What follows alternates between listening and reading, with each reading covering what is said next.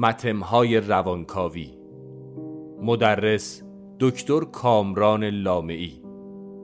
پرسش از اینکه چگونه میتوان به حقیقت ناخودآگاه پی برد، سؤالی است که هم فروید و هم لکان با آن مواجه شدند.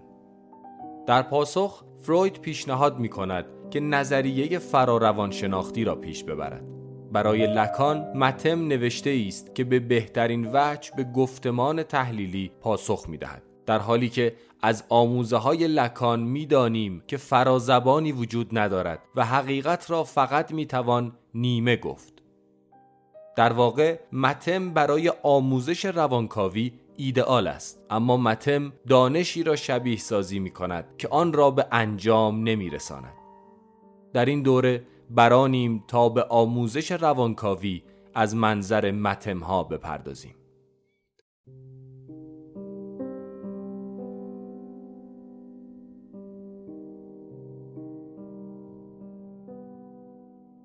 ترم جدیدمون رو با عنوان متم‌های روانکاوی شروع می‌کنیم. قبل از هر چیزی راجع به این شروع بکنم که چرا این عنوان رو انتخاب کردم برای ترم جدید و معمولاً در ترم‌های گذشته ما یک مفهوم رو در واقع یک مفهوم روانکاوی رو مورد نظر قرار می‌دادیم و اونجا در واقع سعی می‌کردیم از دیدگاه فروید و در انتها از دیدگاه لکان به این مفهوم بپردازیم و تبارشناسی اون رو در آموزه‌های فروید و لکان پیگیری بکنیم.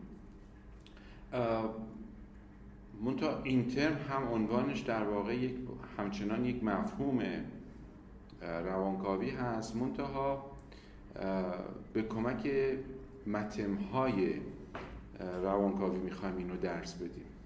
این چیزی که در واقع هدف لکان هست از استفاده از متم‌ها برای آموزش روانکاوی. در ابتدا خود لکان می‌پرسه که آیا روانکاوی قابل آموزش هست و پاسخی که میده میگه که من دارم همین کار رو انجام میدم، بنابراین روانکاوی رو میشه آموزش داد.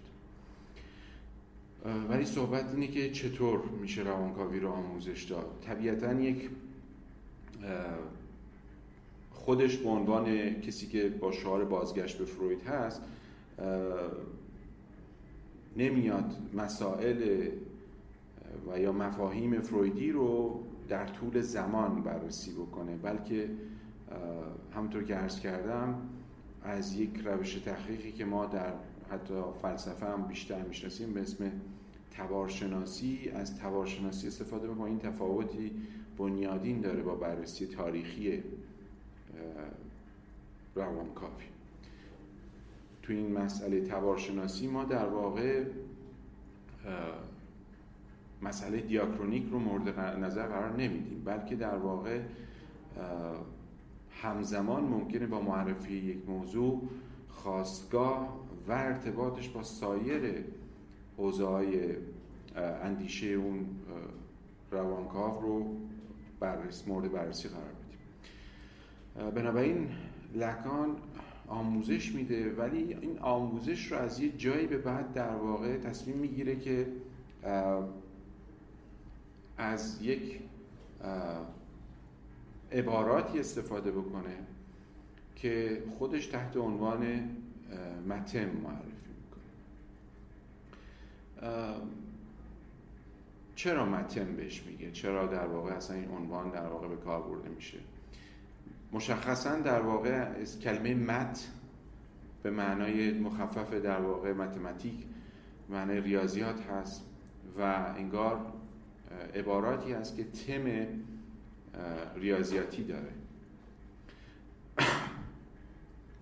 و مشخصاً یکی از شاید بشه گفتش که اولین و مهمترین متم‌ها متمیه که تحت عنوان ای کوچک هست که به اسم ابژه پوتیا میشناسه یا ابژه آی کوچک که شروعش در واقع از سمینار 11. در معرفی متم ها باید اینو بدونیم که در واقع این یک امکان اندیشیدنی به ما میده و این امکان تبارشناسی رو همزمان به ما میده برای درک مفاهیم روانکاوی و علل خصوص روانکاوی فرویدی. اولین متمی که در واقع بهش میپردازیم این هست، ابژه در واقع ای کوچک، که همونطور که عرض کردم در سمینار 11 هم معرفی میشه. ولی واقعا قصدمون این نیست که متم‌های روانکاوی لکانی رو مرور بکنیم اینجا و در واقع معنا و مفهوم اولیه‌شون رو بگیم، اگرچه که لازم است این کار رو بکنیم، ولی هدفمون این نیست. هدف در واقع توی این ترم یکی از متم‌های معروف لکانی هست تحت عنوان آ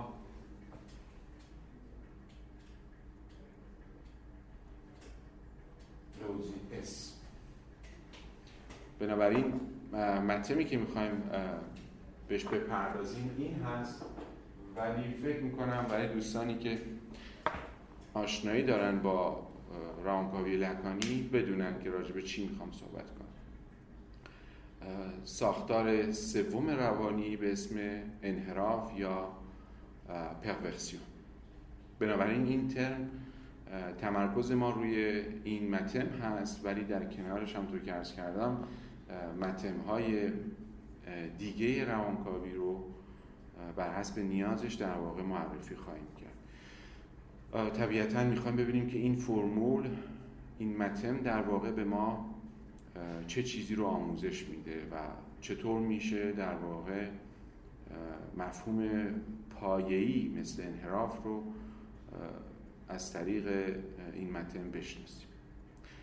بسیار قدم به قدم لازمه که این ما اول خود عباراتی که توی این متن به کار برده شده بهش بپردازیم، که منظورشون دوستانی هم گفتن که آشنایی ندارن. من سعی میکنم که در گام اول خود این متم رو یه مقداری بشکافیم ببینیم که در واقع منظور چیه. ابژه پتی آ یا ابژه کوچک در خود روانکاوی لکانی چندین تا اسم داره. یکی از معروف‌ترین اسماش در واقع ابژه کز و دزیغ بهش میگن، ابژه عامل میل. در واقع دیزایر یا تمنا یا ترجمه نه خیلی دقیقش امیال یک علتی دارن، علتی در پشت دارن که در واقع اون علت همین ابژه ای کوچک هست که در تدریس‌های لکان همونطور که عرض کردم از سمینار 11 هم که شروع میشه جایگاه‌های مختلفی برای خودش پیدا میکنه. در ادامه تبدیل میشه به لغست هم بهش میگن، باقی مانده.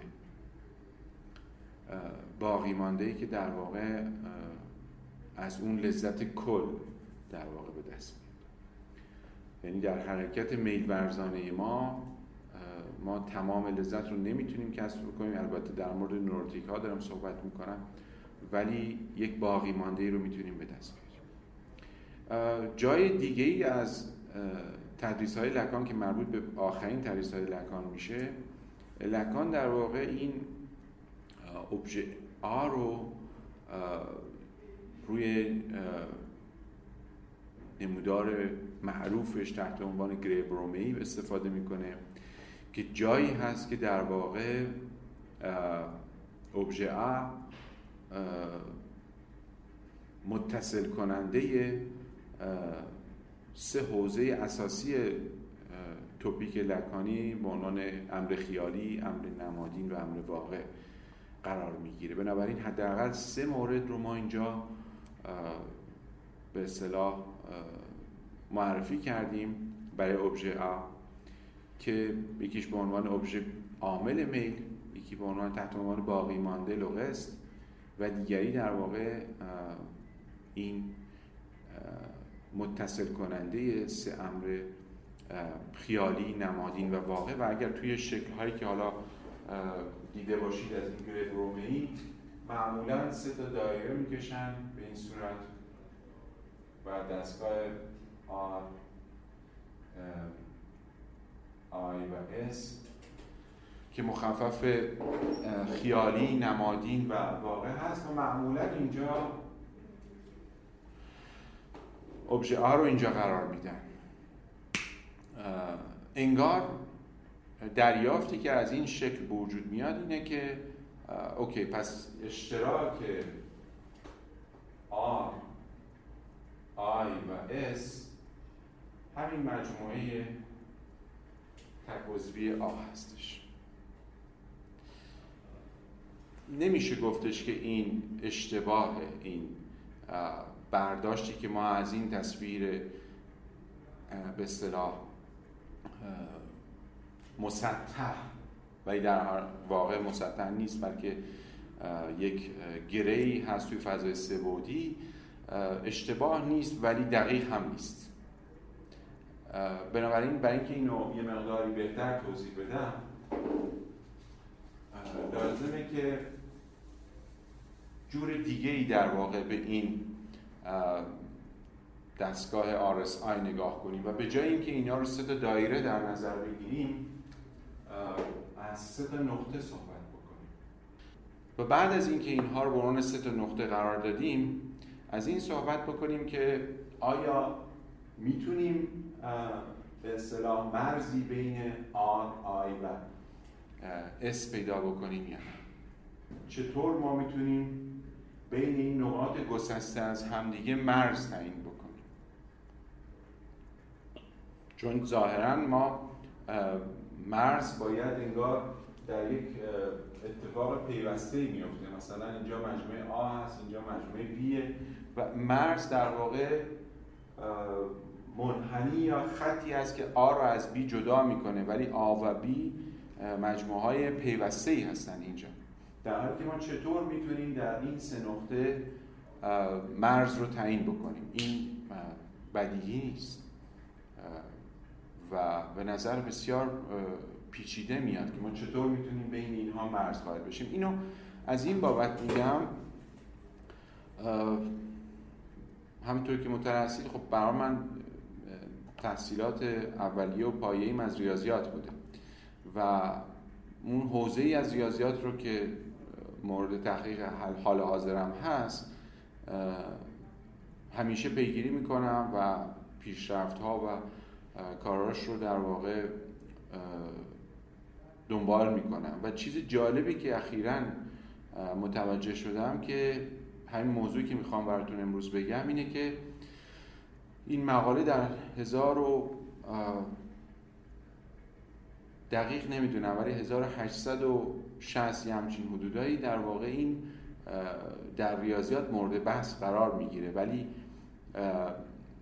کسی که این مقاله رو می‌نویسه به زبان آلمانی بوده و جالب اینه که این مقاله به فرانسه ترجمه شده و در اختیار لکان قرار گرفته.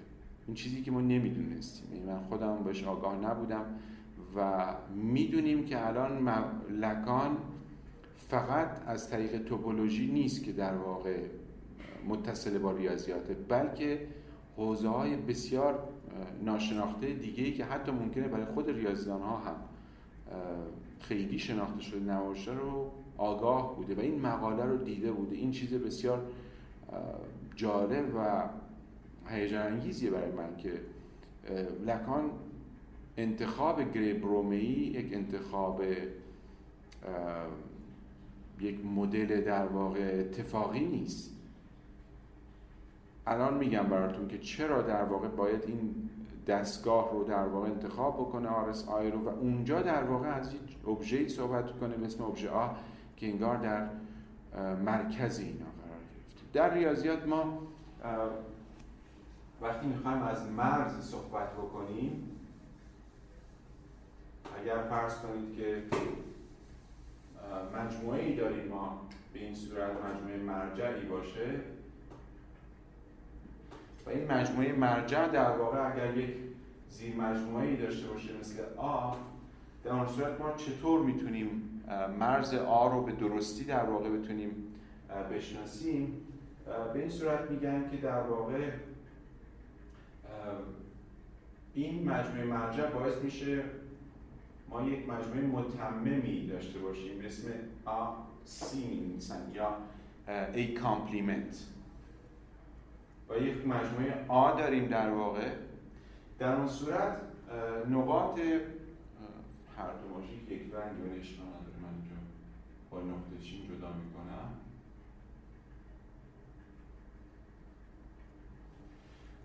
نقاط حدی دارن، یعنی حد این مجموعه آ کجاست؟ یعنی اون انتهایی که میرسیم به مجموعه آ به صورت شهودی دارم میگم ولی تعریف دقیق ریاضیاتی داره، اینکه حد مجموعه آ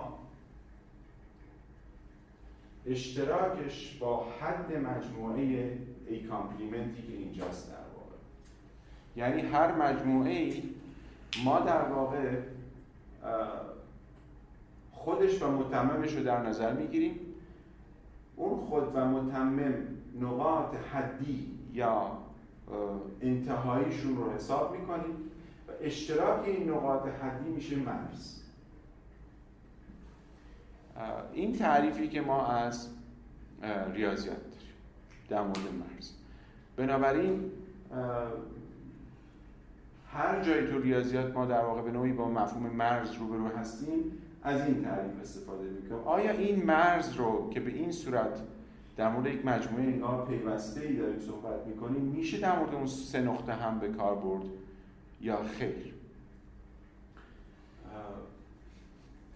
آیا ما در مورد این سه نقطه R, S, I چطور میتونیم در واقع از به اصطلاح مرز صحبت بکنیم؟ اینجا چطور میشه در واقع متمم رو تعریف کرد و چطور میشه در واقع نقاط حدی رو تعریف کرد؟ بنابراین برای هر مرزی ما احتیاج به یک مفهومی داریم مثل نقاط حدی. حد یک مجموعه در واقع انگار به این صورت میشه تعریف کرد که دنباله‌ای از اعضا هستن که در واقع به یک نقطه‌ای در این انتها میرسن. خیلی دارم شهودی صحبت میکنم. این نقاط حدی از این مفهومی میان به اسم همسایگی. باید ما مفهوم همسایگی رو داشته باشیم تا نقاط حدی رو داشته باشیم. نقاط حدی رو باید داشته باشیم تا مرز داشته باشیم. این یک نیازمندی هایی که ما بتونیم مفهوم مرز رو تعریف کنیم و همسایگی نیازمند توپولوژی.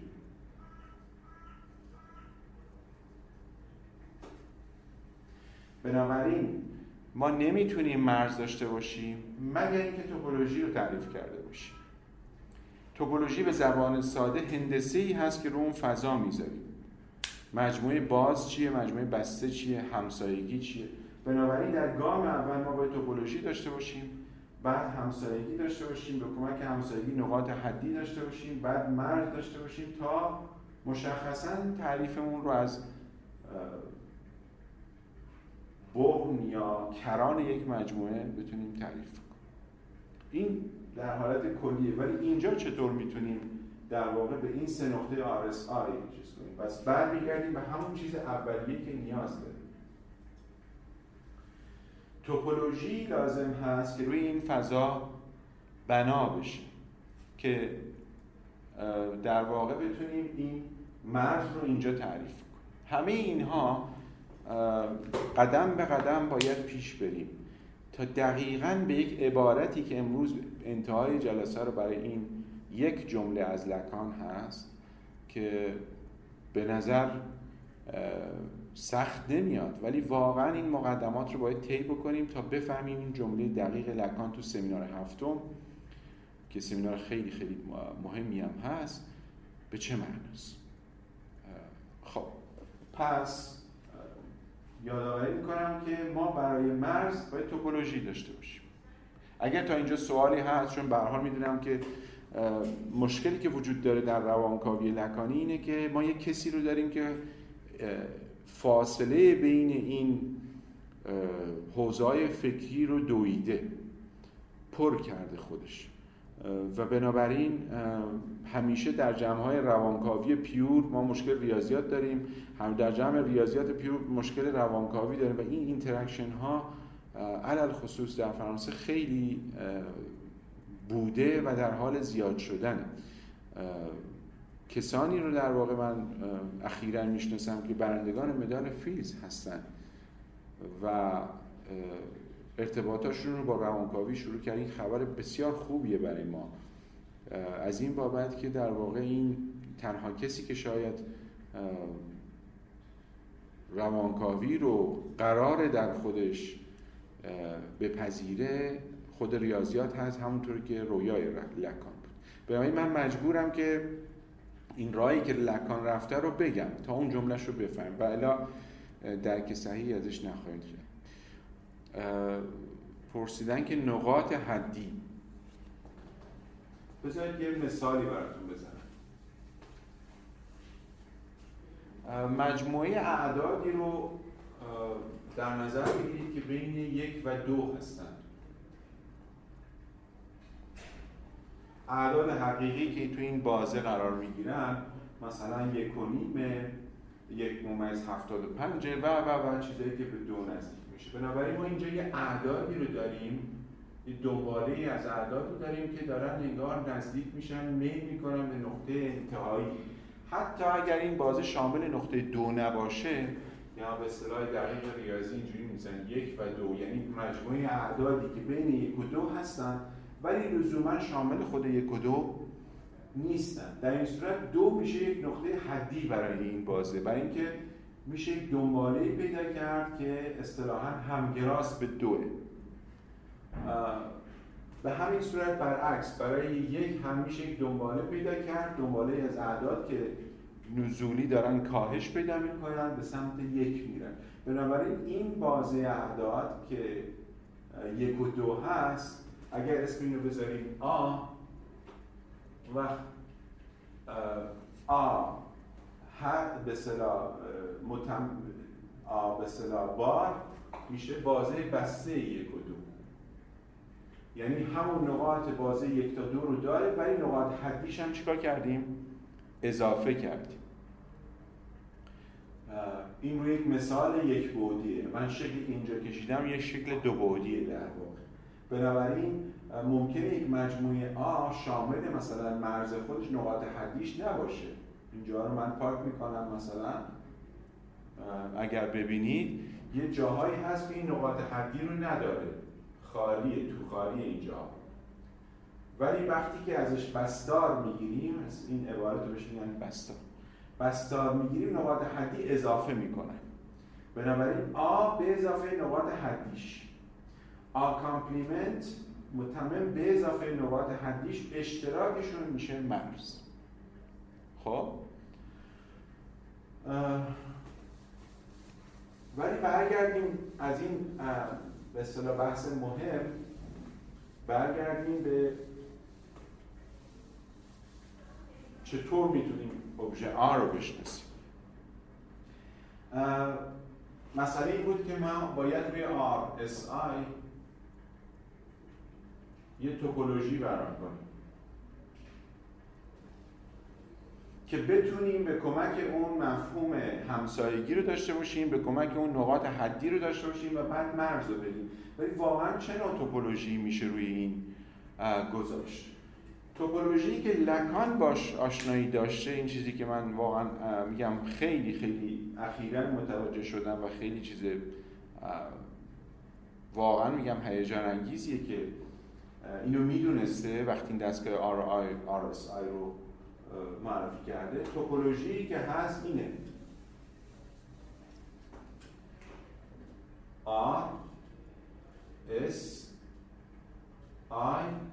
و یه مجموعه‌ای که شامل اینا میشه.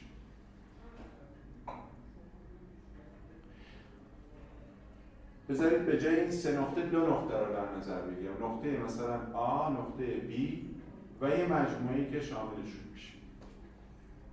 این میمونه که مثلا ما فرد A رو میشناسیم، فرد B رو میشناسیم، اینا توی یک رابطه زناشویی هستن، این مجموعه که شاملشون میشه میشه رابطه‌ای که بین اینا هست. بنابراین آ و ب همسایه همدیگه هستند. خودشون نمیتونن جدا از هم باشن. این اگر این شکل می‌کشیدن یعنی جداست.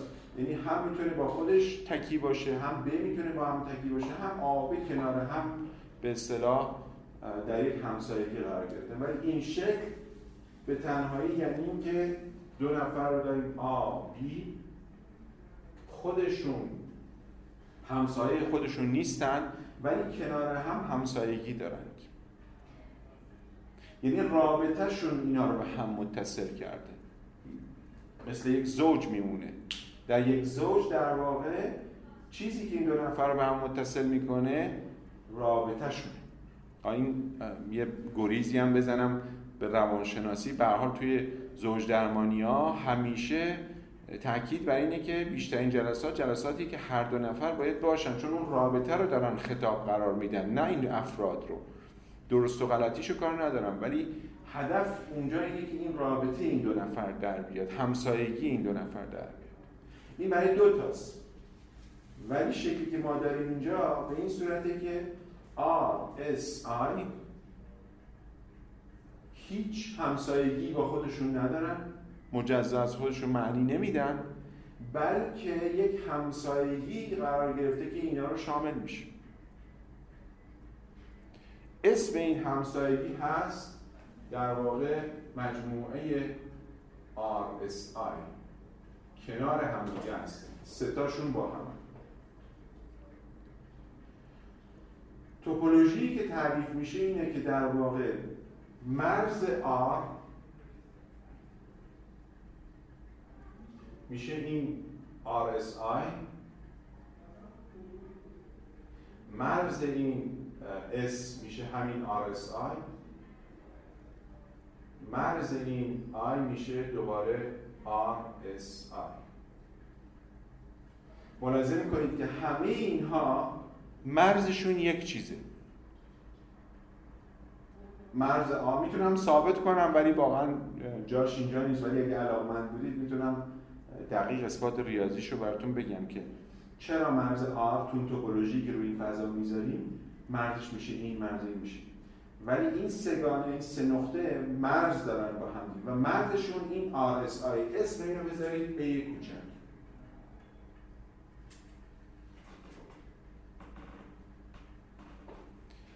بنابراین ابژه بودیا مرز این سه تاست، با هم، نه جدا از هم.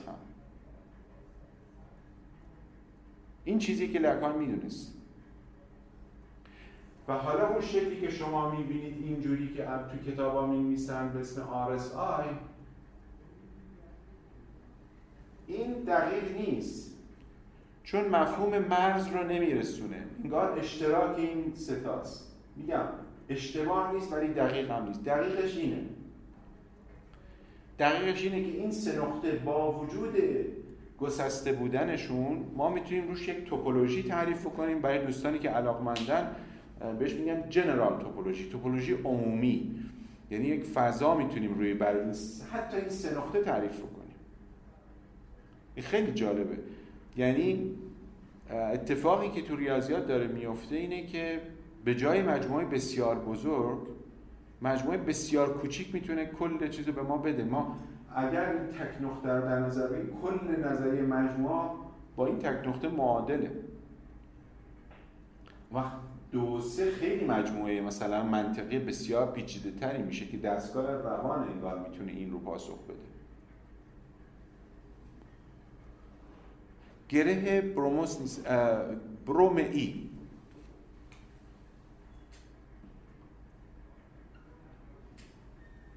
گره برومئی شکلی که اینجا هست بهش میگن گره برومئی. خب بنابراین ابژه بوتیا، این شاید برای دوستانی که در واقع قبلا هم تو این کلاس ها و دوره ها بودن شاید جدید باشه، برون مرز این سه تاست، رابطه بین این دو تا، این سه ناحیه است. طبیعتا اگر این رابط از بین بره، یعنی این شکل رو ما اینجوری داشته باشیم، میشه سه ناحیه مجزا از همدیگه و تعریف ما زمان که این ای از بین بره این سه ناحیه مجزا از همدیگه اون وقت تبدیل میشن به استراب.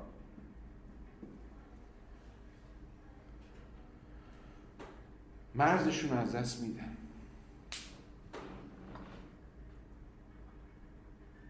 از این طریق امیدوارم تونسته باشم مفهوم ابژه کزد و دزیق آ رو تعریف کرده باشم براتون. آ عامل میله. میل وقتی به وجود میاد که این سه ناحیه با هم در همسایگی قرار بگیرن، یعنی دستگاه روان ما به نوعی اتصال داشته باشه. هر جایی این اتصال از بین بره، جدا شدن یکیشون منجر به جدا شدن همشون میشه. این چیزی که در برومئی توضیح میدن اینه که این سه ناحیه یکیشون جدا بشه، اون دوتای دیگه هم جدا میشه. در واقع این معنیش اینه که ای از بین بره، چون مرزشون ایه. مرزشون رو که از بین بردارید دیگه این سه ناحیه مجزا از همدیگه میشن. وقتی مجزا از همدیگه بشن اون وقت سیمبولیک با ایمجینری اشتراکی نداره. این دوتا کنار همدیگه اس و آی مفهوم سنس رو میدن. معنا از سیمبولیک و ایمجینری به وجود میاد. یعنی میک سنس، چیزی که میک سنس میکنه اینه که هم بعد نمادین داشته باشه هم بعد خیالی داشته باشه. برای این طبیعتا وقتی بین اینا مرزشون نداشته باشیم هیچ چیزی میک سنس نمیکنه. بنابراین سنس از بین میره، انگار اون فرد رو ما دیگه فرد سایکوز میدونیم دیگه، یعنی اصلا خارج از دایره نمادین ماست. قضاوتی نداریم که بگیم به اصطلاح این خوبه یا بده، اگرچه تو این عنوان این سمینار اتیکه، یعنی اخلاقی رو انگار داره معرفی میکنه در این سمینار، ولی اتفاقی که میفته اینه که اگر ابژه از بین بره مرز بین این دوتا، این سه تا از بین میره. این سه نقطه دیگه سه به سه به هم وصل نیستن. سه به سه که وصل نباشن هیچ کدومشون به هم وصل نیستن، هیچ مرزی بینشون نیست، یعنی همسایگی با هم دیگه ندارند. و برای همین یکی از اسمها ای رو ما تحت عنوان ابژه عامل میل میشناسیم. همینجا یه توقف کوتاهی داشته باشم که مراقب پرووکاتور بهش میگن در زبان فرانسه، یعنی کسی که تحریک کننده است، کسی که در واقع میخواد یک التهاب ایجاد بکنه، ولی التهابی که میتونه معنی مثبت یا منفی داشته باشه. این از اینجا گاهی وقت به لکان پرووکاتور هم میگن، یعنی کسی که میخواد التهاب ایجاد بکنه و این التهابش یک دلیلی پشتشه. به خاطر اینکه معتقد فروید انقدر مطالبش رو به اصطلاح قابل فهم کرد که همین منجر به کج‌فهمی از تئوریش شد. برای همین لکان شما رو به یک ممکنه که به اشتباه بندازه، ولی معتقد این اشتباهی که شما رو آخر سر به این میرسونه که معنای دقیق این چیه. اینجا حواستون باشه ابژه با یک ابژه بیرونی نیست، این بیشتر منظور علته. علتی که این سه نقطه رو آر و اس و آی رو ما همسایه میکنیم علتش ای، ولی خودش به خودی خودش ابژه نیست، چیز قابل رؤیتی نیست. به اصطلاح فرق میکنه، نمیشه ابجکتیوش کرد اصطلاحاً. این یک علت صرفاً، انگار مثل یک ظرف میمونه، ظرفی که حالا میتونه ابژه مثلا رانه‌ای در اون ظرف قرار بگیره یا به اصطلاح خالی باشه. ولی از دست دادن علت یعنی از دست دادن مرز، از دست دادن همسایگی و طبیعتاً اضطراب. اضطراب جایی وجود میاد که در واقع ابژه عامل میل از بین رفته. بنابراین آخرین تعریف‌های فروید و لکان از اضطراب منست و دزیغه، یعنی امیال در تهدید قرار میگیرن. چرا؟ چون علتشون از بین رفت، علتشون ابژه که از بین رفت. پس این توضیحی بود برای ابژه پتیتا، موضوع بسیار پایه‌ای، فاندامنتال و اساسیه. همونطور که عرض کردم از سمینار 11 اینم به واسطه اینه که در واقع قبلش لکان گویا سمینار قبلی که ما ترم قبلی منم بود راجع به اضطراب چیز میکرده و اونجا اضطراب رو جستجوهایی که در کار فروید میکنه متوجه میشه که فروید یه جایی گفته که ترس ابژه داره ولی اضطراب علتی داره. از کلمه علت این ای کوچک رو میسازه، بنابراین اینو مدیون سمینار قبلیش هست. این ابژه مفهوم مهم. سعی کردم این متن رو تا حدودی توضیح بدم. میپرسن تفاوت علت و ابژه چیه؟ بحث مهمیه. البته اگر لازم باشه باید یه مقداری هم ریشه این مسئله رو در فلسفه کانتی هم جستجو کرد. کتاب ریفرنس خوبی که بتونم بهتون معرفی کنم این خانم زوپانچیچ، در واقع کتابی دارن که الان عنوانش یادم نیست، فکر کنم اخلاقیات روانکاوی یا اخلاقیات لکانی همچین چیزیه، که مفهوم علت رو در واقع این ریشه‌ش رو در فلسفه کانتی هم در واقع باید چیز میکنه. نه فکر کنم اون اخلاقیات چیزیه، اون کتابش هم هست ولی اونجا میتونید چیز بکنید برای یک بحث مفصل‌تر. و اینجا چیزی که میتونم براتون بگم اینه که لکان عمدن این اسم ابژه رو میذاره برای اینکه تأکید کنه که در واقع ابژه نیست. چیز عجیبیه، یعنی برای اینکه بگه این ابژه نیست اسمش رو میذاره ابژه عامل مهر. در واقع این یک جایی که معرفی میکنن میگن مثل یک متغیر میمونه، مثل یک x میمونه که مثلا دیدید شما میگید 3x اضافه 2، ما اینجا اسمش یه متغیره که به این متغیر میتونیم عدد بدیم. مثلا اگر x رو قرار بدید چه میدونم 1 میشه 3 ضرب در 1 به اضافه 2 میشه 5. انگار تا زمانی که مشخص نشده ابژه‌اش چیه نمیتونیم بگیم مقدار این چنده، ولی وقتی بهش ابژه میدیم میتونیم دقیقاً ببینیمش.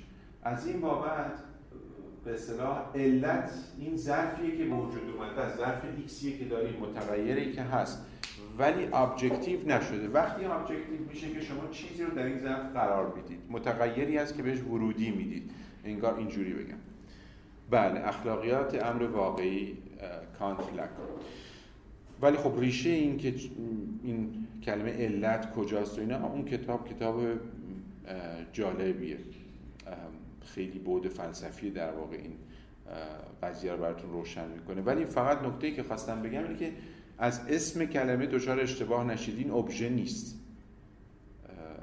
در حالی که لکان اسم ابژه رو روش میذاره، این یک علتی هست، ظرفی هست، متغیری هست که منجر میشه میل به وجود بیاد.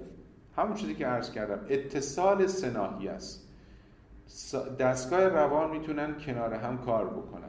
این جدا شدن هر کدوم از اینها، فقدان هر کدوم از اینها به فقدان اون دوتای دیگه هم منجر میشه. این دستگاه روان ما به این صورت کار میکنه. نمیتونیم بگیم ما در حوزه آر و اس و آی باقی بمونیم. اون چیزیه که اگر بخوام به متن ما این خوبی رو داره که ما میتونیم مفاهیم تاریخی رو در روانکاوی لکانی به سرعت توضیح بدیم. ببینید اگر این شکلی بود RSI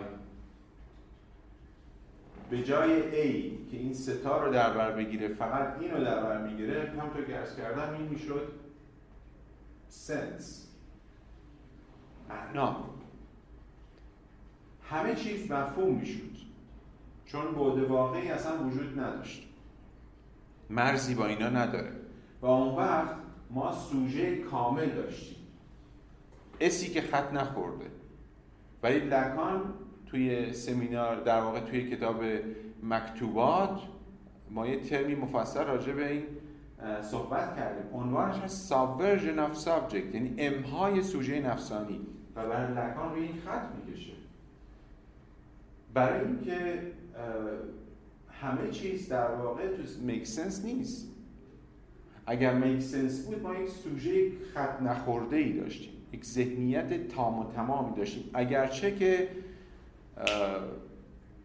اطراف ما کم نیستن نهله‌های فکری که در واقع بخوان به شما بگن که این 10 تا کار رو تو زندگی انجام بدی، هیچ گونه خطی تو ذهنیت شما ایجاد نمیشه، در حالی که ما شاید حتی در طول یک روز رو یا یک ساعت رو نتونیم جوری برامون بگذره که کاملا میک سنس باشه.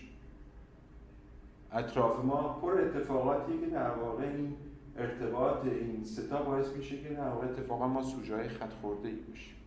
از اینجا میتونم بحث رو شروع بکنم برای اس خط خورده یا سوژه بقه میشه، بقه یعنی خط کشیدن در زبان فرانسه. سوژه بقه‌ای که مشخصاً ما میدونیم از کجا به وجود میاد، از ورود ما به دایره زبان، یعنی دوره شروع ادیپ، زمانیه که در واقع کودک بعد از پشت سر گذاشتن مرحله آینه‌ای که تازه یک نارسیسیسم اولیه‌ای درش شکل گرفته و به نوعی به یک وحدتی رسیده با مادر و فقط الان مثل اون بازی فوردا مسئلهش بود و نبود مادر هست که میتونه اون رو دچار اضطراب بکنه، ناگهان متوجه میشه که در واقع موضوع میل دیگری نیست یا تمام موضوع میل دیگری نیست. از این بابت شروع دوره ادیپ. آیا زبان باعث خط خوردگی سوژه میشه؟ اگر سوالتون این باشه پاسخ بله، یعنی شما میتونید در واقع سوژه رو پیش از زبانی در نظر بگیرید و پس از زبانی در نظر بگیرید، از این بابت که همونطور که عرض کردم در دوره پایان مرحله آینه‌ای و شروع دوره ادیپ کودک در واقع با این موضوع مواجه میشه که موضوع میل دیگری بزرگش نیست، دیگری بزرگ مادر دیگه، و اونجا در واقع نکته خیلی حائز اهمیت اینه که امیدوارم بتونم این رو به درستی براتون بیان بکنم، اینه که این نیست که در واقع مادر منو نمیخواد، منظور اینه که او هم مثل من شامل قانون لالو سیمبولیک، امر نمادین قرار گرفته و من باید وارد این امر نمادین میشم. یعنی دلیلش این نیست که در واقع بگه خب حالا چیزه، برای همین میتونه انکار کنه این اتفاق رو. از این بابت خط خوردن دیگری بزرگ که ای هست به معنای این هم که اونم یکی مثل منه، اونم کسی مثل منه که در واقع در جستجوی یه دیگری میره و این در جستجوی دیگری، این که در واقع یک ای بزرگی وجود نداره، یک خلایی رو به وجود میاره که اون تمامیت رو از سوژه میگیره.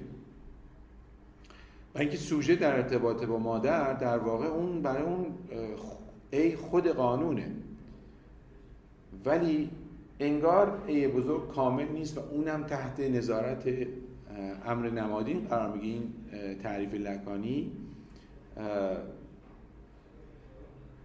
از این بابت متوجه میشه که مادر هم تحت نظارت قانون سمبولیک هست، پس از اونجا به بعد در واقع سوژه ما سوژه میشه که خط خورده هست.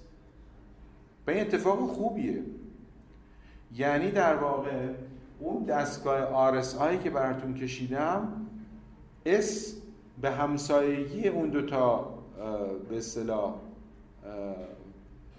I و S در می، I و به اصطلاح R در میاد.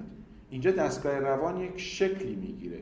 یعنی اینا واقعا بعد از اینکه این سوژه ما از یک سوژه خط خورده، از یک سوژه کامل تبدیل میشه به یک سوژه خط خورده، همزمان تاب استوایی در همسایگی قرار میگیرن و اینجا در واقع ورود به دایره نمادینه یا امر نمادین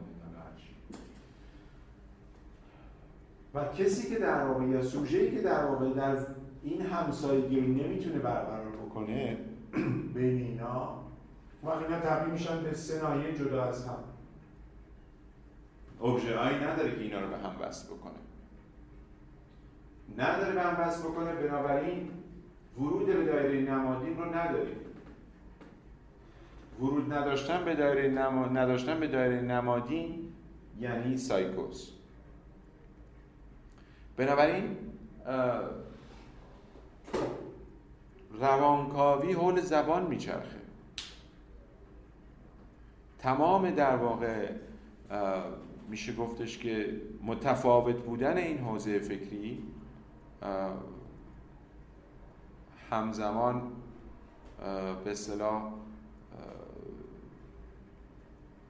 راهی که پیموده توسط فروید اینه که در واقع منشأ در واقع تحلیل روان رو یا متاپسیکولوژی رو بر اساس زبان میدونه. زبانه که در واقع ساختار ما رو تعیین میکنه. ورود به دایره نمادین، البته زبان که میگم دقیق نیست، دایره نمادین بزرگتر از زبانه و این ورود به دایره نمادین در واقع اگر حاصل نشه دلیلش اینه که چیزی نبوده اینا رو به هم متصل بکنه. سوژه خط نخورده. بنابراین اینا میشن سه ناحیه در واقع بدون مرز با هم دیگه. و این بدون مرز بودنشون رو ما اسمشون میذاریم سایکوز. پس روشن شد برامون که در واقع اون فرمول متمی که داریم روش کار میکنیم راجع به ایش صحبت کردیم که چیزی جز مرز بین این سه ناحیه نیست و در واقع زمانی که اتفاقا این مرز رو داریم اسخط میخوره. چرا؟ چون که امر نمادین در همسایگی این سه ناحیه دیگه قرار گرفته و این همسایگی زمانی که در واقع وجود داره ما انگار اون چیزی که به عنوان اگر میگن روانکاوی صاحب اخلاقی باشه، اخلاقش ادیپیه، یعنی در واقع ادیپ سالم رو رد کردیم، به معنای سلامت رو در حوزه اخلاق روانکاوی در این میگیرن که حداقل از فرویدیش اینه که وقتی که این ادیپ درست اتفاق افتاده باشه. زمانی که ادیپ اتفاق نمیفته یا مشکلی ایجاد شده، مشکل اینه که این نیست که مرز اینا رو به هم مرزشون بکنه و اینجا ما خلای امر نمادین رو داریم. میتونه این خلا زمینش وجود داشته باشه ولی در آینده اتفاق بیفته، ولی نشانه هایی هست که در واقع این فرد میتونه پتانسیل سایکوز شدن رو داشته باشه که ناگهان به کلی اون ابژه از بین بره و اون وقتی که ما بهش میگیم دکلانشمان اتفاق افتاده و دیگه ماشه در رفته و قابل بازگشت نیست. به کمک در واقع این متم‌ها ما مفاهیمی از روانکاوی رو معرفی کردیم. اس خط خورده و آ به ما مرز بین به اصطلاح دستگاه روان رو روشن کرد. برای ما یک دسته مهم روانی رو روشن کرد که سایکوزها هستن که اسشون در واقع خط خورده نیست، این ورود به زبان نداره. ولی حالا سوال اینه، این متن اس و آ چطور کنار هم قرار میگیرن؟ ترتیبشون چجوریه؟ یعنی از کنار هم قرار گرفتن اس و آ ما چی به دست میاریم؟ این چیزی که ما در گذشته راجبش صحبت کردیم، یه دونه اس دوزی آ داریم، یه دونه آ دوزی اس داریم که من یه توضیح کوتاه راجع به این اولیه میدم و این کار اصلی ما همونطور که عرض کردم این ترم در مورد آلوزیئس هست. یعنی ما میتونیم انحراف رو توضیح بدیم و طبیعتاً میریم سراغ اون مباحثی که در مورد سادیسم، مازوخیسم و فتیشیسم داریم. در واقع این به اصطلاح جاییه که ما این متن میتونه به ما کمک بکنه. ولی فرمول اول فرمولیه که ما تحت عنوان فانتزی میشناسیم. فانتزم در متن لکانی این فرمول. خب ما راجع به اس توضیح دادیم، راجع به آم توضیح دادیم، ولی این لوزی که این وسط هست در واقع این شکله. بعضی جاها اینجوری می‌نویسن، یعنی اینکه اس میخواد به سمت آ بره، به سمت علتش بره، در حالی که ناکام میشه و برمیگرده دوباره به خود اس.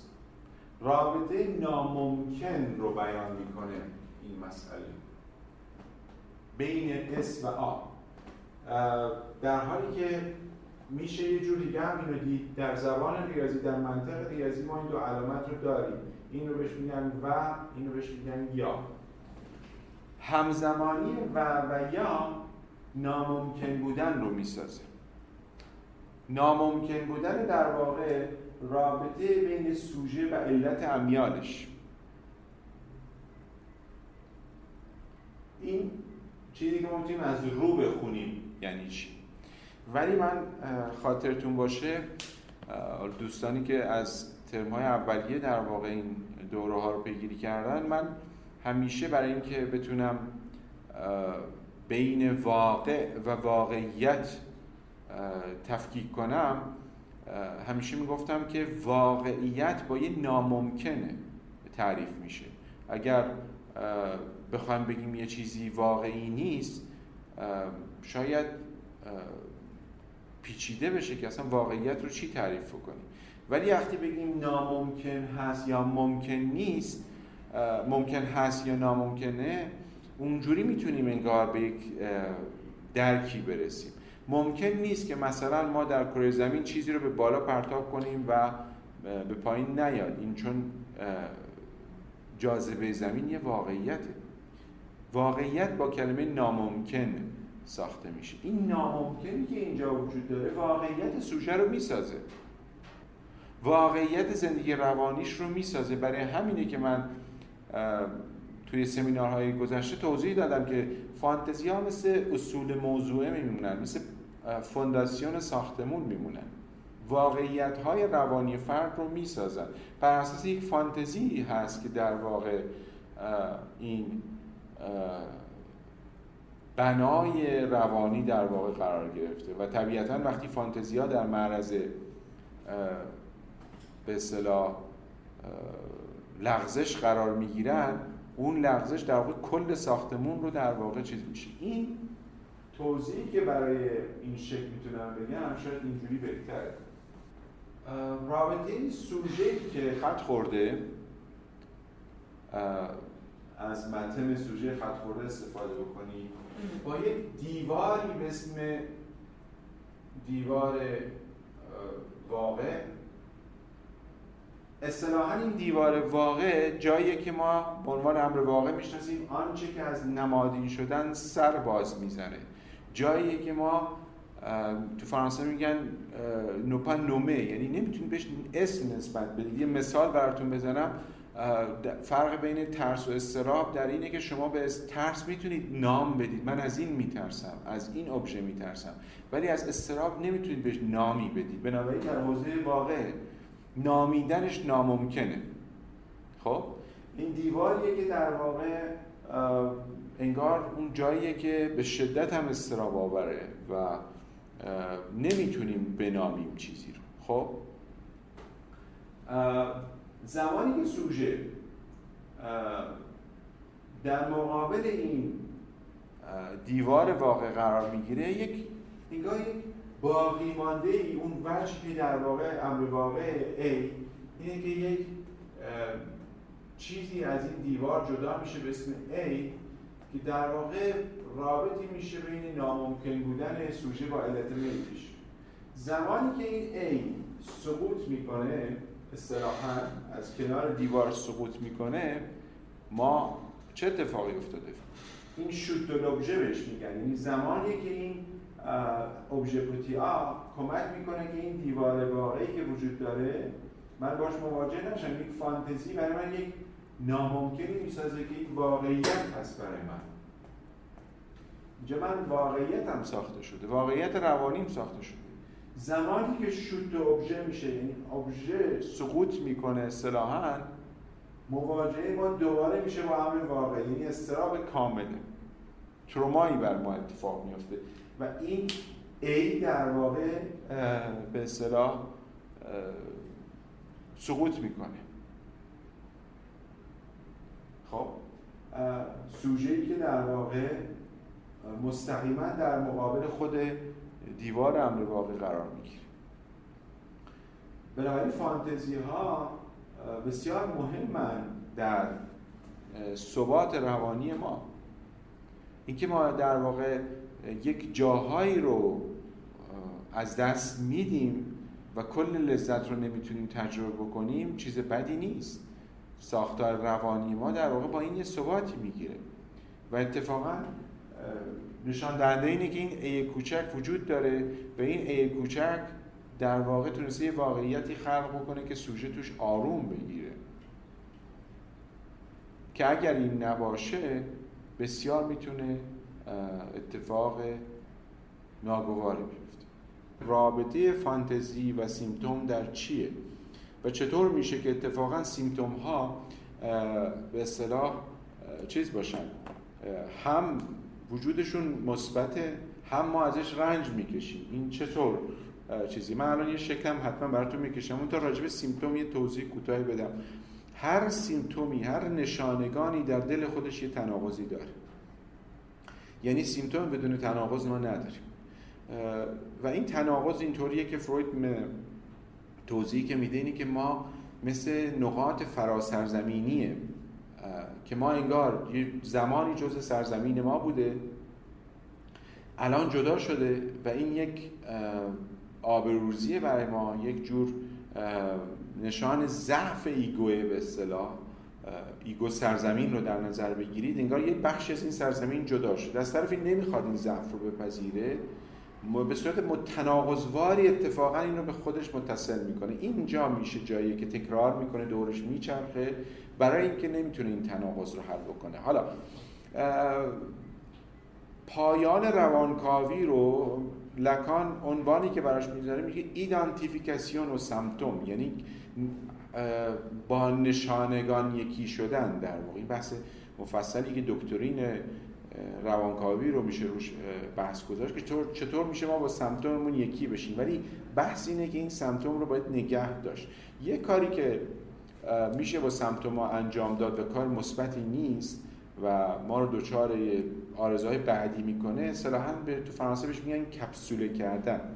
سمپتوم یا نشانگانی که ما داریم مثل یک کپسولی، در واقع کپسول رو ماده دارو رو تو میذارن که در واقع یه ماده ژلاتینی که فقط باید تو اون جای مخصوص خودش که مثلا معده هست باز بشه و این کپسوله کردن به معنای اینه که یه جوری از این مکانیسم ریپرشن یا سرکوبی خارجش میکنیم، با یک کپسول ردش میکنیم و دیگه اسمش نشانگان نیست، ولی در واقع هنوز اون تناقض در پایه وجود داره. برای همینه که مثلا ممکنه یک سیمتومی کپسول بشه، فرافکنی بشه در یک حوزه فکری دیگه و به شدت اونجا ازش داره دفاع عجیب و غریبی میکنه، مثلا کار خوب و مثبتی رو داره پیگیری میکنه اون سوژه ما، ولی به شدت روی این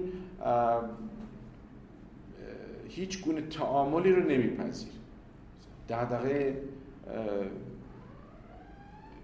یک کار محیط زیستی، یک کار خوب مثبت رو داره، ولی شما یه چیزی میبینید که این احساس میکنید کپسوله شده، یک تناقضی رو اینجا در واقع با خودش آورده و ولی در دل یک کپسولی گذاشته که مشخصه. ببینید ما با نشانگان چطور زندگی میکنیم بحث اصلی ماست. میشه کپسولش کرد، ما رو سیاستمدار میکنه، سیاستمدار کارش همینه که کپسوله میکنه، یا اینکه ما با سمتمون آیدنتیفای میشیم که پایان روانکاویه، یا یک زندگی مسالمت آمیزی که ساختارمون رو نگه میداره ولی رنج آور.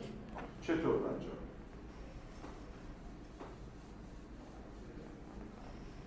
من همونطور که عرض کردم فانتزیای ما مثل فونداسیون ساختمون میمونه، ولی ما یه اسم بهتری داریم براش، اصول موضوعه.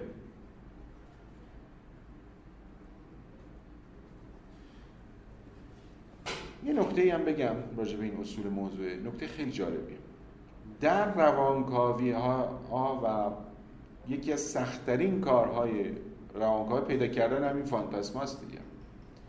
و فانتزم‌ها در واقع این اصولی که اصلا اصولی که از کلام دیگری بزرگ اومده بیرون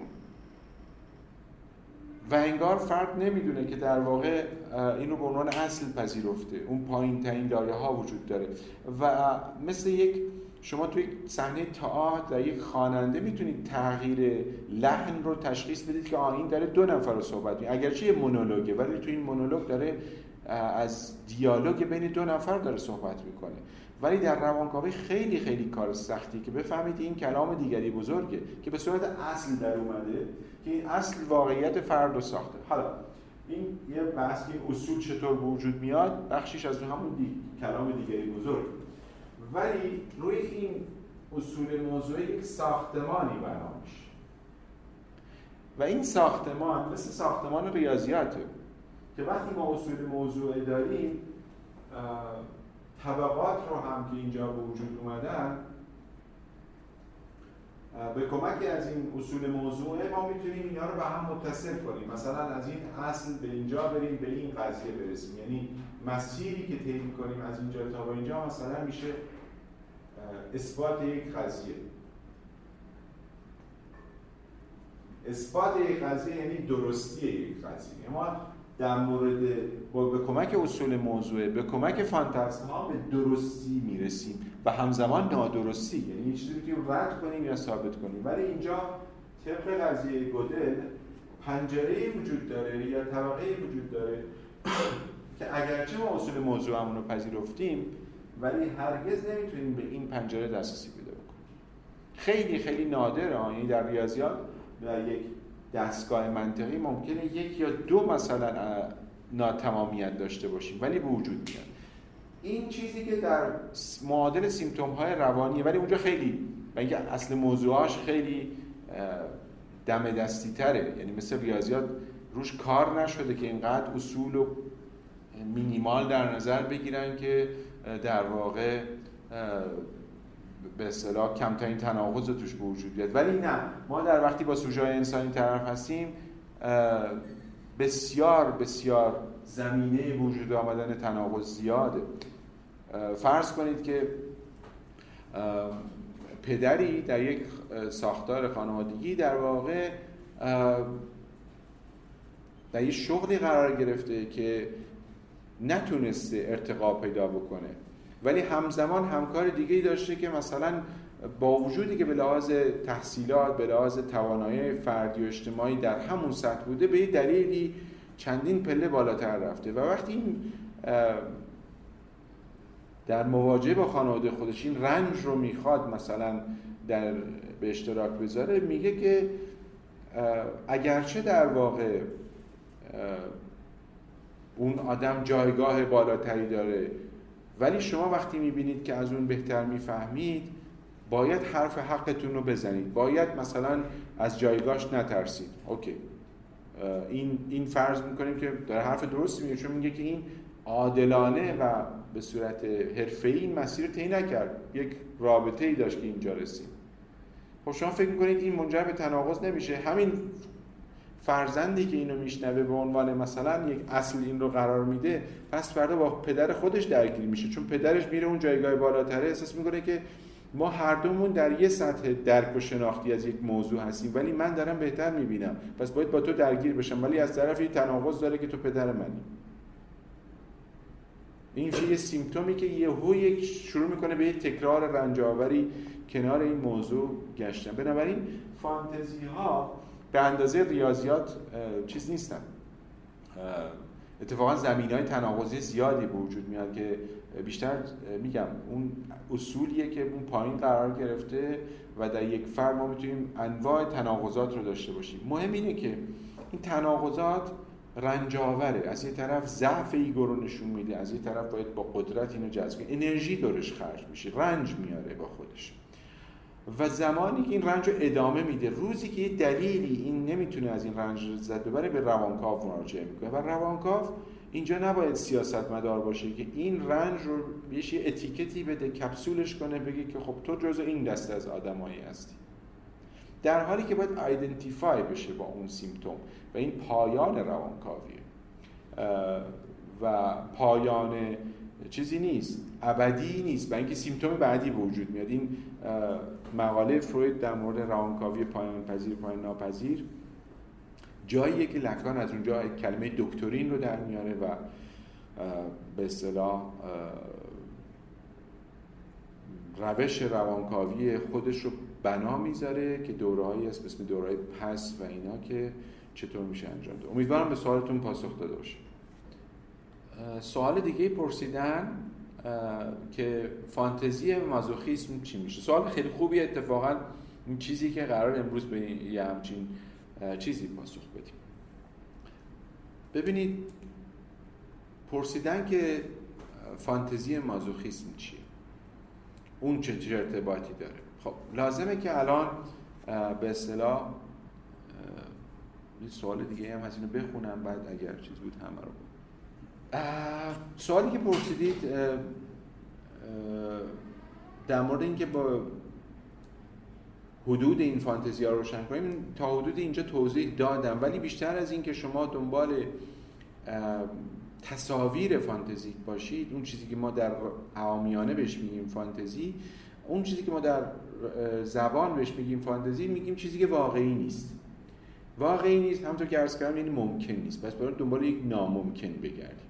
بنابراین از این بابت که با فانتزی ما نمیخونه، مثلا یه نفر توی هوا راه بره با فانتزی ما نمیخونه دیگه، ما یک ناممکنه یه نفر چیز بکنه. از این بابت یه چیزایی رو، اصولی رو پذیرفتیم، بر اساس اونها یک دستگاه منطقی شکل گرفته.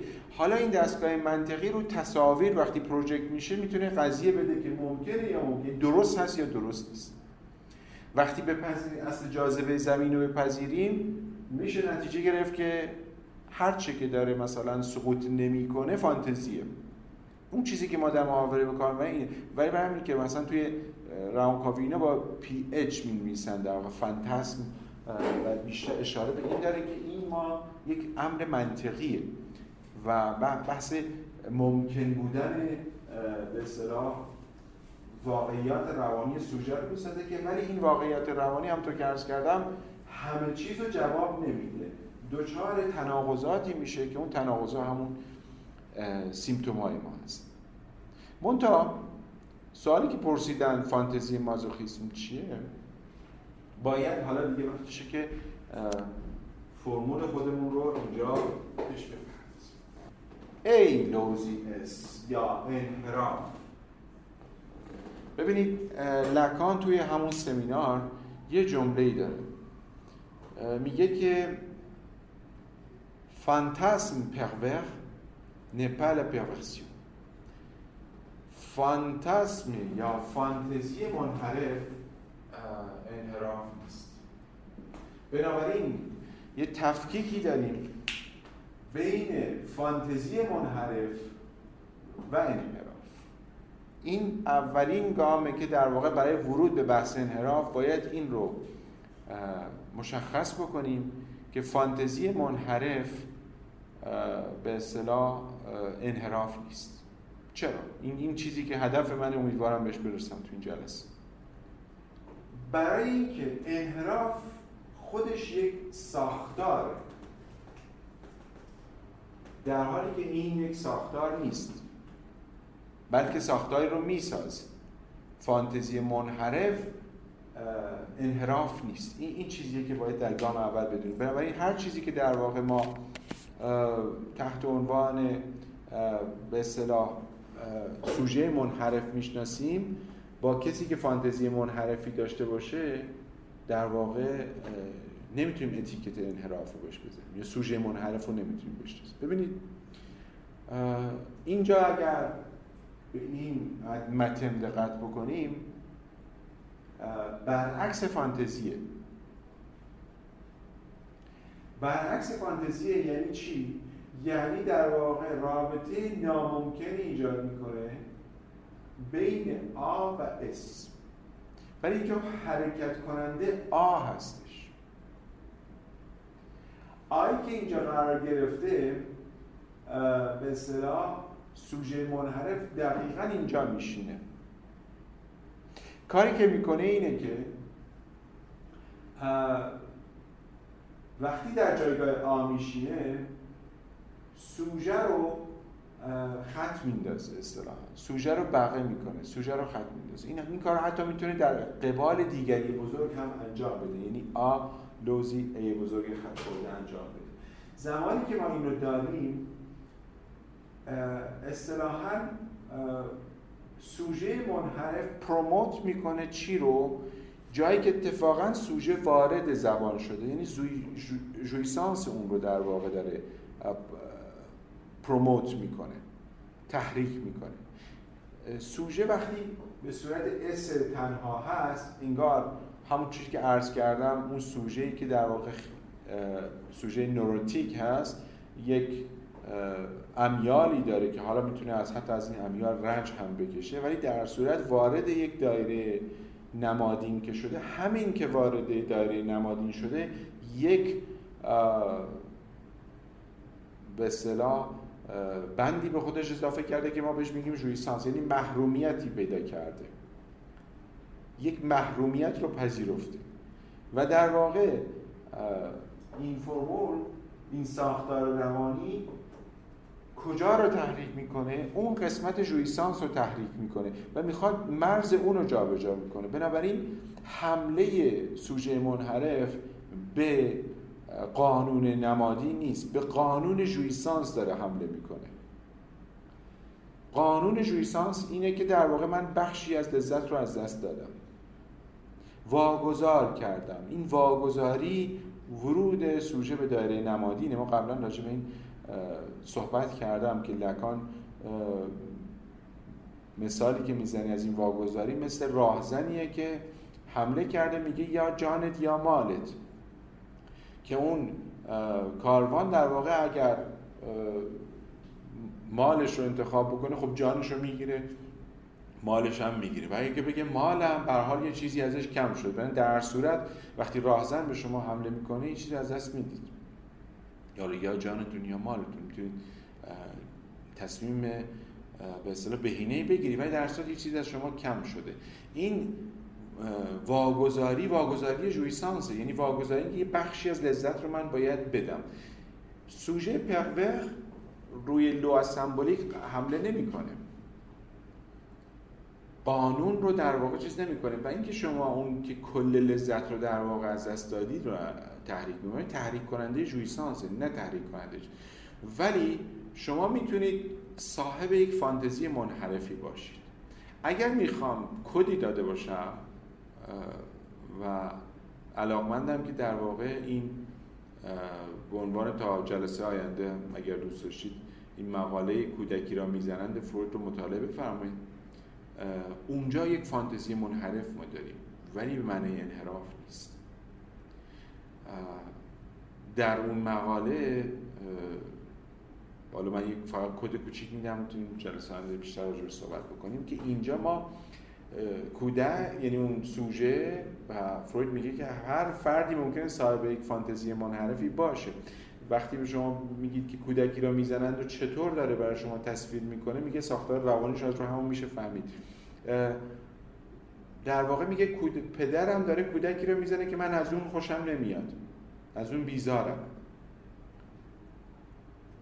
این یه پرده‌ای داره این سکانس که در ناخودآگاه پدرم داره من رو میزنه، در واقع منی رو میزنه که من ازش بیزارم، اون بخشی رو از من که از خودم بیزارم به خاطر اون فکر انحرافی که در واقع داشتم داره منو کتک میزنه. بنابراین مقاله‌ای هست، اصلا کتابی چاپ شده تحت عنوان کودکی را میزنن که یکی از مقاله همینه. البته عنوانش کودکی در حال کودک خوردنه و چیزایی که تو مقاله توضیح داده.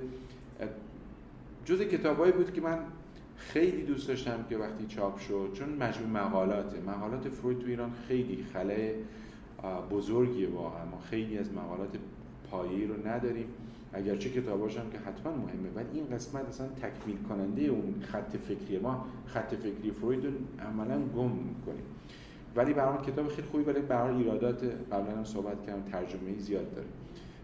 ولی اون کتاب کودکی را میزنن، در واقع اونجا یک فانتزم منحرفی داریم و این معنی انحراف نیست. انحراف یک ساختار، این خیلی انحراف ساختار دارد که ساختارش شبیه نه نوروتیکه نه سایکوز. بنابراین به خاطر همینه که ما در معرفی روانکاوی ما میگیم 3 دسته بیشتر نداریم، ولی لطفاً از این به بعد این دسته رو بردارید به جاش بگید ساختار. 3 ساختار بیشتر نداریم. ساختارهای روانی ما یا منحرفن، یا نوروتیکن، یا سایکوزن. در ساختار سایکوز به دلیل اینکه ابژه آ، فقدان ابژه آ رو داریم، این تصویری که براتون کشیدم RSI هیچ همسایگی مرزی بین اینها نیست. 3 ناحیه مجزا از هم دیگه است، یا میشه در آینده میشه برای اون لایی که ما دکلنشمون اتفاق میفته. در نوروتیک ما برعکس ابژه آ رو داریم، RSI در همسایگی قرار گرفتن، یعنی ابژه آ رو داریم، رابطه سوژه و ابژه آ رو در واقع داریم. صاحب فانتزیه، اینجا بدون فانتزیه، یا بهتر بگم بدون ابژه آ، ولی اینجا دارای ابژه آ هستش.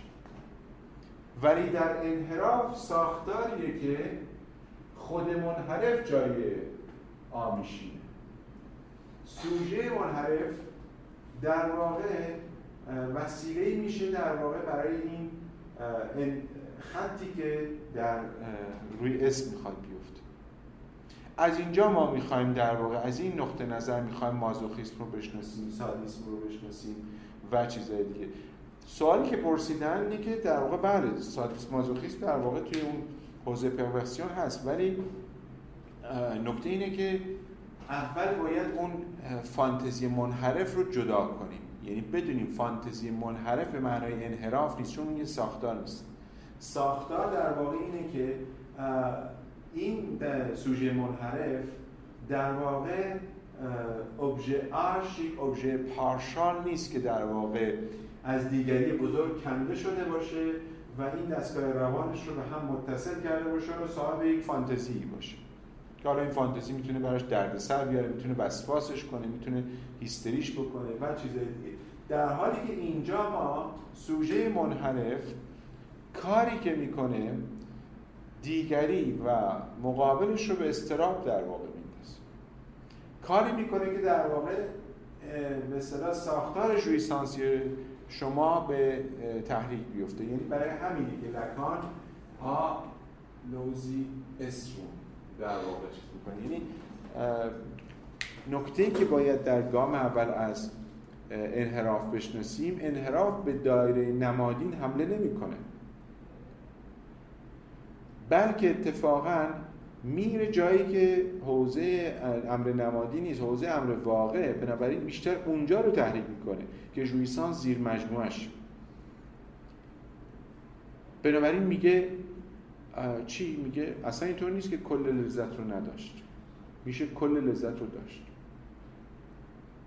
به نوعی جویسانس رو برای شما تجلی میده، اون جویسانسی که شما پذیرفتید که نمیشه اون میگه میشه. بنابراین من همیشه میگم، یه باری مثالی براتون زدم فکر کنم تو ترمای گذشته، که مثل یک وقتی من فانتزی دارم میگم یه سقف خونه‌ای دارم، تا اینجا ارتفاع منه، این سوژه منحرف این طبقه پشت بوم من داره زندگی میکنه که من جایی که میگم دیگه از این نمیتونم بالاتر برم، ولی اون انگار داره تو جویسانس من زندگی میکنه و پرووک میکنه، یعنی تحریک میکنه. و این تحریک کردنش اینه که در واقع ما به نوعی احساس میکنیم که نه میشه، یکی رفته اونجا زندگی کرده، اون رو میتونیم کل رو به دست بیاره. از این بابت امر نمادین یا حمله به قانون ما نمیکنه، به جویسانس ما حمله میکنه. به کمک این تعریفی که ما از در واقع انحراف معرفی کردیم اینه که وقتی من پذیرفتم یک جویسانسی رو، یعنی عدم کلی رو، اینم بگم در واقع شما در کار کلینیکال روانکاوی، حتی شاید روانشناسی، بیشترین چیز یا یه پایه‌ترین چیزی که باش مواجه میشید سوژه‌ای که همه رو میخواد، تمام لذت رو میخواد و به نوعی از همین تمام لذت ناکام مونده و به نوعی جویسانس رو میخواد که از بین ببره. جویسانس به ما کمک میکنه، یک مرز نگهدارنده‌ایه که در واقع اتفاقا ساختار روانی رو شکل میگیره. بنابراین این کل رو خواستن به نوعی خودش ما رو به آرزوهای روانی میرسونه. این پذیرفتن فقدان یکی از چیزهاست دیگه، یعنی جایی که اتفاقا پتخوژویغ میگن. پتخوژویغ شعاریه که دستگاه روان میده که خیلی ژویغ نکن، چون این ممکن نیست، نمیشه به همه دست. ولی اینکه من بخوام همه رو داشته باشم، مثلا تو زمینه‌های اعتیاد بسیار راحت میشه این زمینه رو پیدا کرد. انواع اعتیادها، اعتیادهای مثلا خودارضایی‌ها، اعتیاد به مواد مخدر و چیزهای از این دست بسیار تو این قضیه تمام و همه رو خواستن. ولی در واقع سوژه منحرف کاری که اتفاقا میکنه اینی که در واقع میگه نه، اتفاقا میشه کل رو بدن، جویسانس رو تحریک میکنه و در واقع از نظر ما این کسی که او به جویسانس دسترسی داره، یعنی تو جویسانس ما داره زندگی میکنه.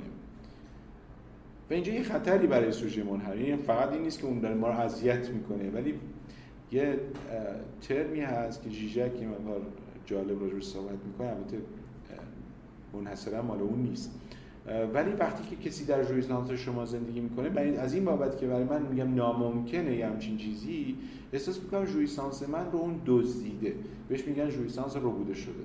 و اون وقت جویسانس ربوده شده هر چیزی رو، هر خشونتی رو من میتونم روی اون سوژه منحرف انجام بدم، هر کاری میتونم براش مجاز بدونم که به اصطلاح ممکنه که در زندگی عادی خودم بسیارم چیز باشم، متمدنانه در واقع رفتار بکنم. ولی کسی که در واقع در جویسانس من رو زندگی میکنه، یک ناممکنی رو در واقع چیز میکنه، سزاوار هر گونه مجازاتی. این بحث رو توی در مورد یهودی‌ها توی اروپا خیلی دارن که این اتفاقی که براشون افتاد در واقع بحث جویسانس رو بوده شده بود. میگن که میشه اصل در واقع لذت فرویدی رو در ارتباط با لکان توضیح بدید و میگن که یک تفاوتی رو پیدا کردم. اصل در واقع لذت فرویدی در واقع در اینه که جهان ذهنی به دو دسته پلیژر و آن پلیژر تقسیم میشه و در واقع این جهان اولیه کودکی، زمانی که در واقع هر چیزی که لذت بخشه در واقع اون رو بهش میرسه، انجام میشه و هر چیزی عدم لذت بخش رو از خودش دور میکنه. و لذت در واقع باید خود کلمه لذت هم جستجو بکنیم، در فروید به معنای کاهش درده، یعنی در واقع زمانی که تنشی براش وجود داشته باشه، این تنش رو باید تخلیه کنه، این کمش بکنه، کاهشش بده.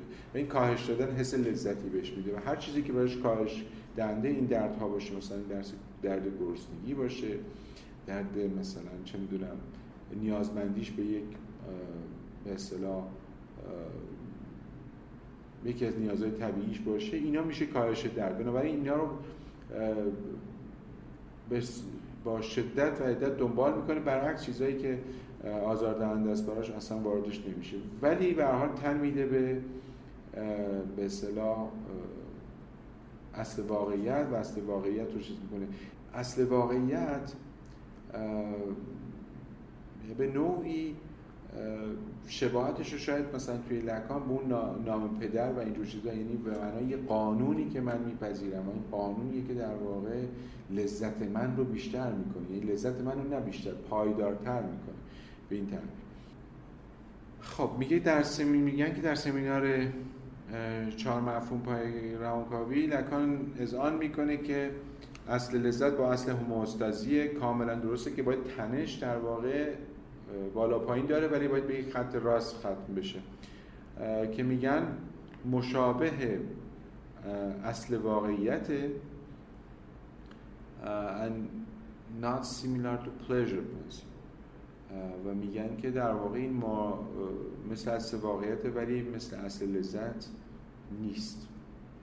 خود عجیبه و از لکان عجیب نیست ولی جمله عجیبه، یعنی که در واقع اینکه اصل لذت رو با هموستازی چیز کردن که این کلاسیکه دیگه، همیشه اصل لذت رو با هموستازی چیز میکنن، ولی میگه که این مشابه اصل واقعیت not pleasure principle، نمیدونم دومین چیزش pleasure principle که اینجا منظورش چیه، ولی در واقع اینه که در واقع این که ما پایداری لذت رو داشته باشیم باید اصل واقعیت رو قبول بکنیم، این کمک میکنه. شاید از این بابت سیمیلاره، ولی دومی رو مطمئن نیستم که منظورش همون اصل لذت باشه، بنابراین باید حالا تو پاراگراف ببینیم که دقیقاً منظورش چی بود. ببینید فقط یه توضیح راجع به پرورسیون و این سوالی که میپرسید که در مورد قاتل‌های زنجیره‌ای و اینجور چیزا بهتون بدم، اینه که لزوما شاید یکی نباشن، از این بابت که توی مرحله آینه‌ای اگر اون present of presentation، یعنی اون چیز نگاهی که دیگری به من داره، اون نگاهی باشه که به شدت اون وحدت من رو، وحدت خیالی من رو مورد به قول معروف شکاف قرار داده، یعنی منو نپذیرفته به عنوان یک وحدت خیالی، ایگوی من یک ایگوی بسیار شکننده باشه، توی این گونه افراد قاتلای حرفه‌ای و سریالی دسته زیادشون توی اینا هستن، ولی خب ممکنه که به نوعی سوژه منحرف هم باشن، بنابراین همه رو نمیشه توی این کانتکست آورد. که چیزی که میخواستم در واقع امروز بگم اینه که بین یک فانتزی منحرف و ساختار منحرف باید تفاوت بذاریم. در واقع اون دنبال یک چیز نیست اینکه به قانون ما حمله کنه، انگار میخواد یک نرمی رو بسازه که در اون نرم جدید اون خودش در دایره قانون قرار میگیره، یعنی اون کسی هم که بالا پشت بوم ما قرار گرفته و داره ما رو به نوعی آزار میده، اون هم دلش میخواد برگرده پایین، ولی یک نرم سوسیالی که در واقع ما داریم اون رو در واقع در حوزه بیرون از ما قرار داده، یعنی فانتزیای ما، اون ساختار پایه‌ای که پذیرفتیم اون رو خارج کرده و اون به نوعی میل به بازگشت داره، به قانون میخواد. ولی کسی که به قانون سوسیال حمله میکنه اون یه چیز دیگه است، اون میتونه یک ایده منحرفی داشته باشه، فانتزی منحرفی داشته باشه. بین این دوتا باید تفکیک قائل بشیم. امیدوارم جلسه تونسته باشم این کارو کرده باشم که این جمله لکان که هر فانتاسم منحرفی به معنای ساختار انحرافی نیست. ساختار انحرافی ساختاریه که فانتزی نداره بلکه در فانتزی ما زندگی میکنه. سایکوز هم فانتزی نداره ولی تو فانتزی ماها هم نیست، اون دیگه کاملا خارج. بنابراین همونطور که عرض کردم منحرفا خیلی به سایکوز نزدیکن، ولی ممکنه ما فانتزی داشته باشیم با اون تعریفی که گفتم ولی فانتزیمون فانتزی انحرافی باشه. این به معنای ساختار انحرافی روان ما نیست. ساختار ما هنوز سایکوز، ممکنه وسواسی باشیم، ممکنه هیستریک باشیم. از این بابت بنابراین باید یک تفکیک رو انجام بدیم که وقتی از منحرف صحبت می‌کنیم از یکی از ساختارهای روانی صحبت می‌کنیم. این سگانه ساختارها بنابراین نوروتیکه که صاحب فانتزیه، سایکوزه که فانتزی نداره و منحرفه که در فانتزی ما زندگی می‌کنه به معنای اون توصیفی که از به اصطلاح ژویسانس کردم براتون. این ساختارها تفاوت دارن با فانتزی که منحرف باشه. این تفکیک اولیه رو باید داشته باشیم تا آروم آروم بریم سراغ در واقع مفاهیم کلاسیکی که از انحراف میشناسیم، از سادیسم، مازوخیسم و همینطور فتیشیسم. اینا رو باید در طول جلسات بیان بکنیم. مثل همیشه لذت بردم. اگه سوال دیگه هست در خدمتتون هستم.